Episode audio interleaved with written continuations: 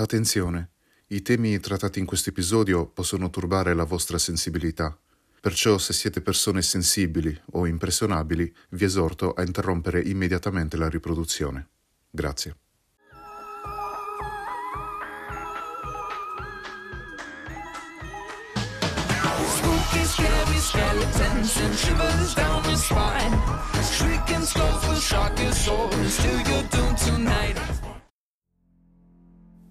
Salve killers, io sono Kiru e bentornati nell'oscuro palcoscenico. Cosa vi viene in mente se vi dico la parola ingiustizia? Forse vi vengono in mente alcune situazioni che avete vissuto personalmente o qualcuno che conoscete. Ma se vi chiedessi quali emozioni provate nel sentire questa parola, o meglio nel vivere una serie di ingiustizie, forse non è così facile da spiegare, ma molto probabilmente oggi sperimenteremo un po' di quelle sensazioni, con il caso di Stephanie Roper, una giovane donna a cui è stata rubata la vita, ma il cui ricordo continua a ispirare speranza e resilienza. Oggi esploreremo perciò la cronologia degli eventi che hanno portato alla morte di Stephanie e discuteremo l'impatto duraturo che il suo caso, a causa dell'ingiustizia umana, ha avuto sulla sua famiglia e non solo. Siete pronti a sperimentare queste emozioni? Allora sbarrate porte e finestre, chiamate la polizia e buon ascolto. Stephanie Roper nacque il 18 gennaio 1960 nella contea di Montgomery, nel Maryland, amatissima primogenita di quelli che sarebbero diventati cinque figli. Nel complesso l'infanzia di Stephanie era perfettamente nella media. Era conosciuta come una ragazza calorosa e chiacchierona. Non aveva problemi a farsi degli amici e amava andare in chiesa. Era la leader del suo gruppo giovanile e, nonostante la sua natura estroversa, amava anche passare del tempo da sola. Prima di laurearsi, Stephanie programmò una breve visita a casa per le vacanze di primavera. Quella doveva essere l'ultima visita a casa prima di finire l'università e decidere cosa fare della sua carriera. Il venerdì del 2 aprile 1982, Stephanie organizzò così un incontro con la sua migliore amica d'infanzia, Lisa Thomas. Le due ragazze decisero di uscire quella sera per festeggiare l'imminente laurea di Stephanie, che ormai era a poche settimane di distanza. Quel pomeriggio, quindi, Stephanie guidò la sua auto da casa dei genitori fino a casa di Lisa.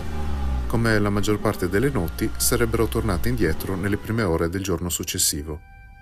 Inizialmente il piano delle due ragazze andò esattamente come previsto. Arrivarono a Georgetown e passarono la serata in vari bar, per poi fermarsi al Foggy Bottom, un popolare ritrovo universitario. Bevero tre o quattro drink e ballarono finché le loro gambe non ne poterono più alle due del mattino, stanche, decisero di tornare a casa. Quando arrivarono a casa di Lisa, Stephanie disse all'amica che probabilmente sarebbe stato più facile per lei tornare direttamente a casa, piuttosto che rimanere lì da lei per la notte, come era in programma inizialmente. Non avrebbe voluto dormire troppo e perdersi lo shopping che aveva in programma con la madre la mattina seguente. Si abbracciarono calorosamente e si diedero un bacio sulla guancia. Poi Stephanie si allontanò nella notte. Quello fu l'ultimo momento in cui fu vista in vita Stephanie. La ragazza si diresse subito verso casa con la macchina dei suoi genitori, una Dodge Omni arancione brillante. Prese la strada più diretta che comprendeva un'autostrada di campagna senza illuminazione. Dopo appena mezzo miglio di viaggio, Stephanie perse il controllo del veicolo. La macchina uscì fuori strada e cadde in un fosso poco profondo per poi urtare un ceppo. Anche se apparentemente di lieve entità, l'incidente aveva in realtà rotto l'asse posteriore della macchina e forato due pneumatici. Non c'era modo che Stephanie potesse tornare a casa con quel veicolo. Scese quindi dall'auto per esaminare i danni e, senza rendersi conto di ciò che era accaduto sotto il veicolo, tornò dentro e cercò di riavviare l'auto. Si rese presto conto che non sarebbe uscita da quella situazione senza aiuto, però non si preoccupò la vernice arancione brillante della sua auto si sarebbe sicuramente distinta nel buio e qualcuno l'avrebbe sicuramente notata e si sarebbe offerto di aiutarla. Si disse che chiunque si fosse fermato sarebbe stato in grado di riportarla da Lisa e che avrebbe chiamato i suoi genitori al mattino. Fu così che passarono di lì due ragazzi con la loro auto, Jerry Beatty e Jack Ronald Jones. Jerry era un diciassettenne disoccupato che aveva abbandonato la scuola superiore Jack invece era un uomo sposato di 26 anni, anche egli disoccupato dopo essere stato licenziato dal suo lavoro di manutentore. Quella notte i due stavano giocando a biliardo in una taverna di Mechanicsville e, dopo aver bevuto un bel po', salirono sull'auto di Jack e partirono, fumando qualche spinello e non solo. Fu così che si imbatterono nel rottame danneggiato della Omni arancione di Stephanie, intorno alle tre del mattino. Notando che c'era una persona ancora dentro e soprattutto che era una ragazza, decisero di accostare per vedere cosa stesse succedendo, ma non per aiutare, bensì per capire se quella potesse essere una situazione di cui poter approfittare. Dopo essersi offerti di dare una mano, spinsero il rotame fuori dalla strada e chiesero alla giovane donna se c'era qualcos'altro che potevano fare per lei. Stephanie disse loro che doveva tornare a casa della sua amica Lisa, che si trovava a meno di un chilometro di distanza, e i ragazzi accettarono di buon grado di darle un passaggio. Jerry salì dietro con Stephanie, mentre Jack si mise al posto di guida. Ma poi cambiò idea. Voleva che stessero tutti e tre insieme davanti, così Stephanie si infilò tra i due uomini.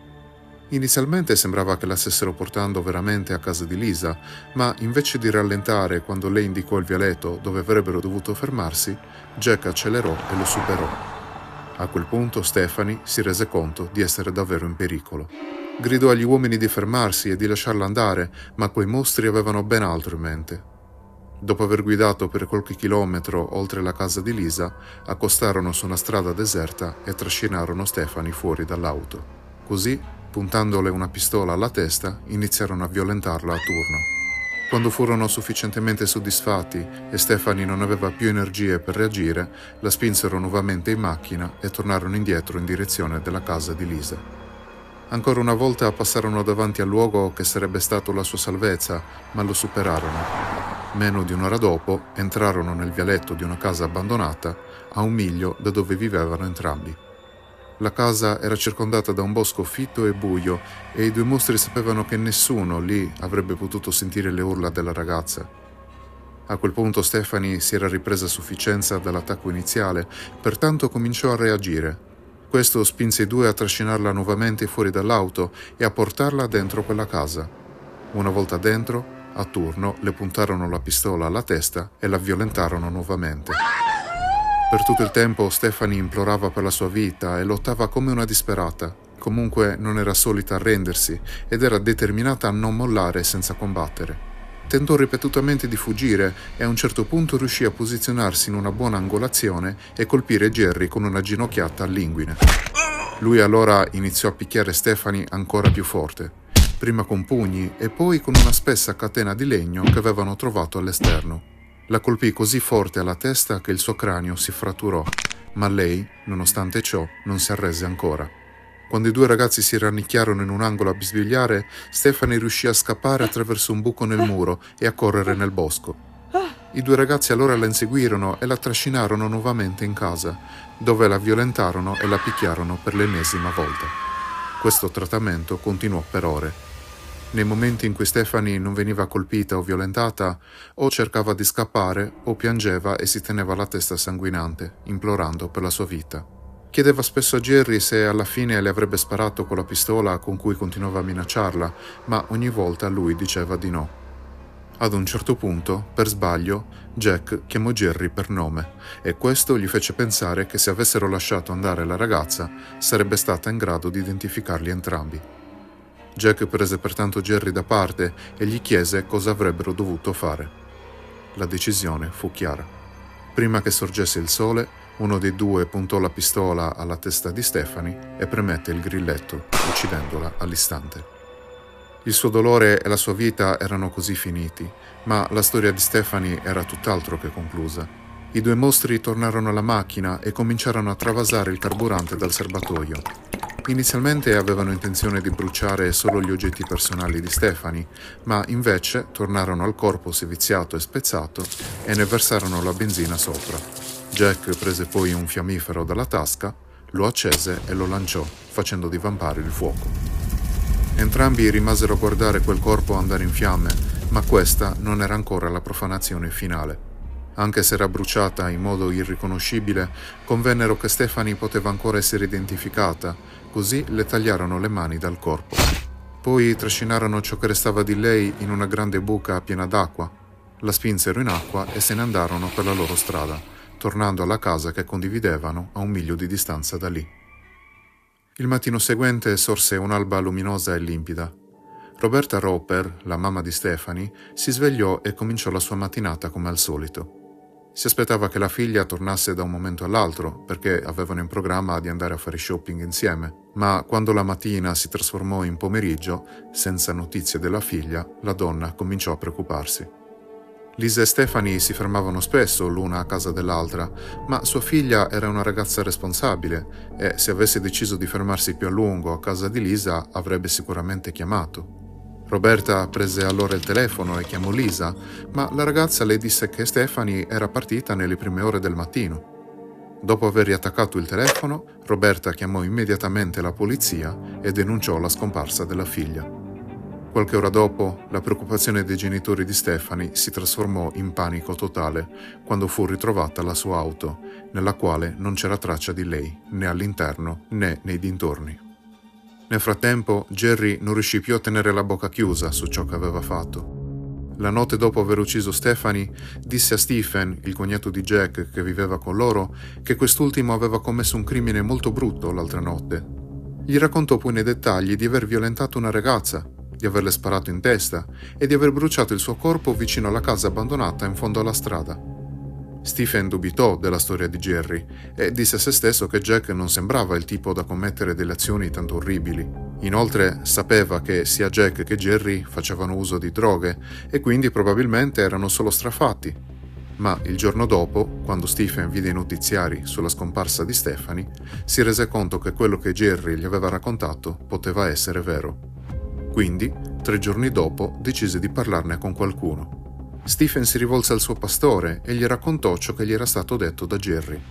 Il pastore gli consigliò di rivolgersi direttamente alla polizia e così, grazie alle informazioni fornite da Stephen nella sua dichiarazione, la polizia riuscì ad individuare il luogo in cui si trovavano i resti della povera ragazza. Otto giorni dopo il rapimento, lo stupro, il pestaggio e l'uccisione, alle ore 20, il corpo di Stephanie venne quindi ritrovato. Alle 4.30 del lunedì mattina gli agenti ebbero il terribile compito di bussare alla porta della casa dei Roper per informare i genitori di Stephanie che purtroppo la loro figlia non c'era più.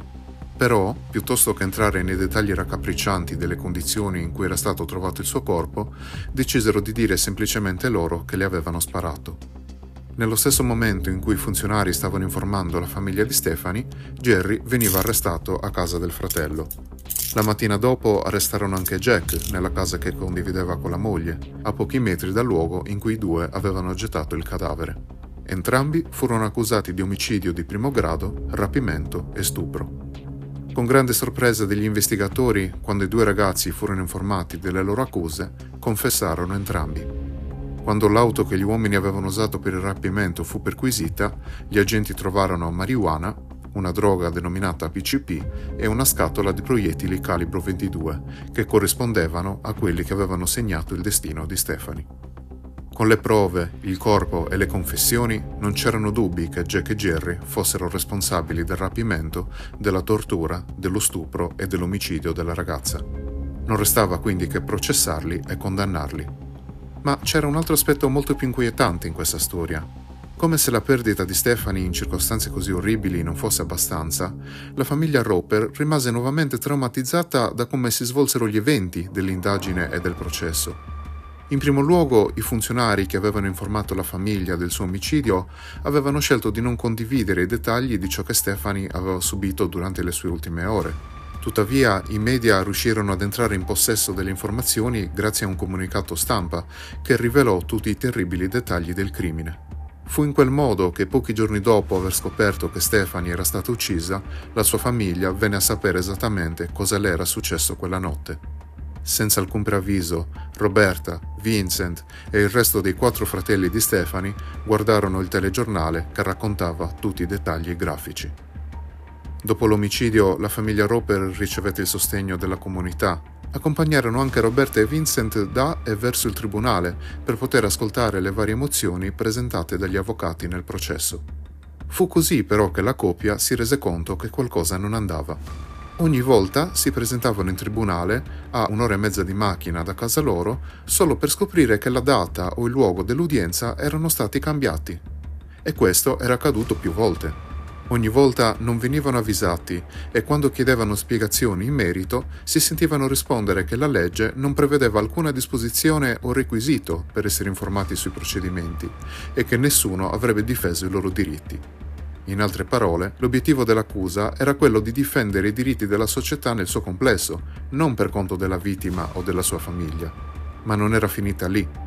Nel settembre 1982, cinque mesi dopo la morte di Stephanie, iniziò il processo a Jack. Roberta e Vincent erano determinati a partecipare a tutti i giorni di testimonianza, per quanto sapessero che sarebbe stato difficile ascoltare i dettagli di ciò che la figlia aveva passato. Ma con una decisione scioccante, il giudice che presiedeva il processo vietò a tutta la famiglia Roper di entrare in aula durante il processo. Poiché Roberta e Vincent erano stati chiamati come testimoni per l'identificazione di alcuni oggetti di Stephanie, il giudice stabilì che non avrebbero dovuto ascoltare nessun altro testimone o testimonianza presentata dall'accusa o dalla difesa. E questo per colpa dell'avvocato difensore di Jack, che sosteneva che la loro testimonianza sarebbe stata influenzata se avessero assistito al processo. La verità purtroppo era questa l'avvocato di Jack non voleva che la corte provasse alcuna emozione nei confronti di Stephanie. Per questo motivo, ogni giorno del processo, Roberta e Vincent furono costretti a stare seduti fuori dall'aula mentre venivano messe in luce le prove dell'omicidio della figlia. Ovviamente ognuno puntava il dito contro l'altro. Jerry testimoniava contro Jack, facendolo passare per il mandante di tutta la serie di eventi, disse che non aveva mai avuto l'intenzione di uccidere Stephanie e che pensava che l'avrebbero lasciata andare fino al momento in cui Jack premette il grilletto. Nel frattempo vennero ascoltate le crude testimonianze dei testimoni della polizia, degli psichiatri forensi e di un esaminatore della polizia. Date le prove e la confessione, dopo dieci ore di delibera, la giuria giudicò Jack colpevole di rapimento, stupro e omicidio.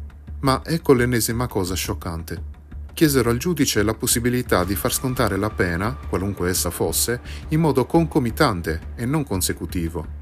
In altre parole, gli anni di reclusione che Jack avrebbe dovuto scontare per i molteplici capi di accusa di cui era stato riconosciuto colpevole avrebbero potuto essere scontati tutti contemporaneamente, anziché uno dietro l'altro. Ed è qui che la strategia dell'avvocato di Jack contro la famiglia Roper diede i suoi frutti. Una settimana dopo la condanna, la giuria si riunì nuovamente per decidere se Jack dovesse subire la pena di morte. Dovevano solo stabilire che era colpevole di omicidio.